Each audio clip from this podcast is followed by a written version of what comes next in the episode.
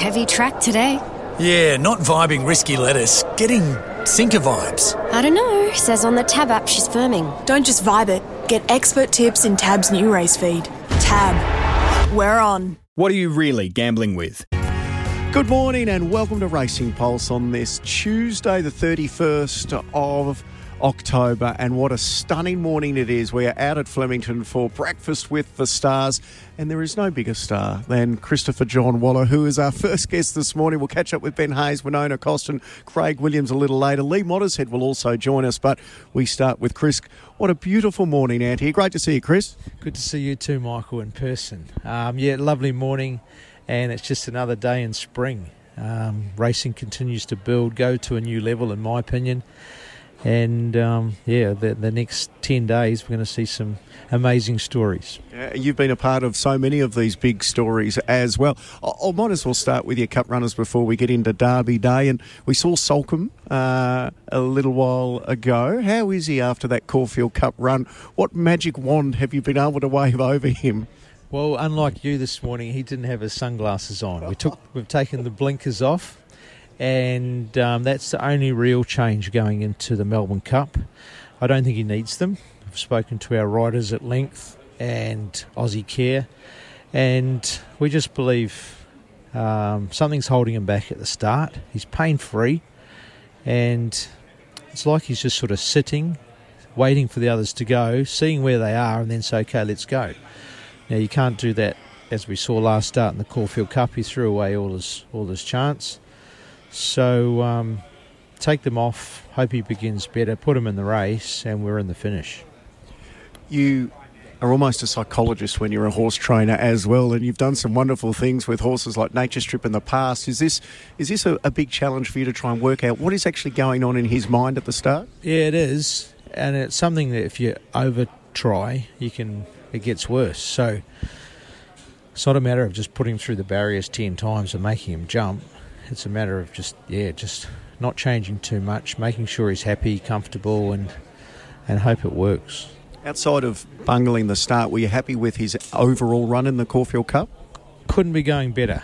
Um, it was a tough race, and it made horses look ordinary with the intensity it was run.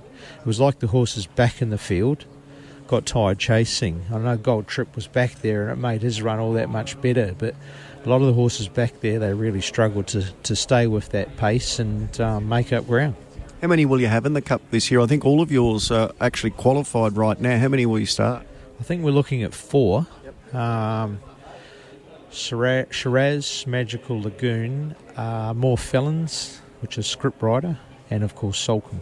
Yeah. Can those others improve, do you think, to be competitive? Uh, well, Shiraz will get two miles, no problems. More Felons was very good the other day at Geelong, and the distance will be no problem. The Magical Lagoon, she's a Group 1 winner by Galileo.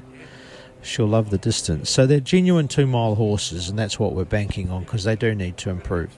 Looking for back to back derbies on Saturday, and Riff Rocket's been all the rage. He got his colours lowered, but there were excuses last start at Caulfield. How did he come out of that?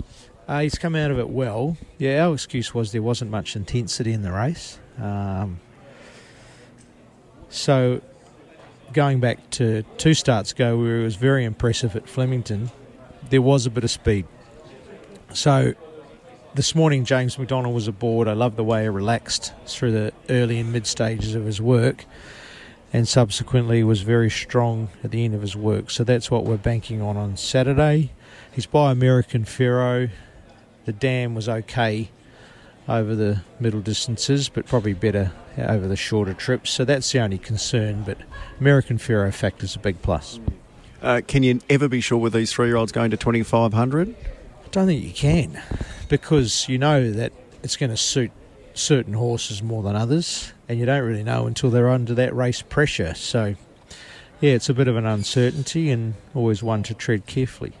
Gee, you are the king of the Coolmore. I think you've won five of the last ten Coolmores, which is a, a great achievement. And you're in the box seat for another one on Saturday. Shinzo would be your number one seat. Gee, you look good in the jump out down the straight at the end of last week. Yeah, it was perfect for what we wanted um, to see him jump well, cope well with the straight, and be strong at the end without asking him to do too much. And that's all we've done with our previous horses. So Uh, I'm quietly confident that he can bounce back. He had no luck first up, and he didn't have any more luck in the Everest, so he's running in the right races. And we saw last year with Home Affairs, he bounced out of his defeat in the Everest and came away with an emphatic win in the Coolmore. Yeah, he's had a, a bit of an upside down campaign. Is he going better now, do you think? Is he continuing to improve? Look, I'll be honest, he's been going well right right from his first up run. I've been that disappointed that he just hasn't had luck. I couldn't have him going any better. The team uh, at home are happy with him. We use a product called an E-Trakka that rates their um, stride length, their heart rate, and their recovery. And I've never had a horse rate better. Simple as that. Okay. Um, who are you going to run in the Empire Rose? Um, we'll have a few. Hinged is, will be there. Atishu will be there, and um, Princess Grace. There's three definites. They all work this morning. Hinged. It's not coming off her best uh, preparation, so we're hoping to see back to a mile mare's grade that she can lift. Princess Grace was defeated narrowly last start, but I think she'll appreciate getting up to a mile when her tissue's ready to peak. Um, she won the, the similar race in Sydney through the championships. Likes fillies and mares grade and loves the mile.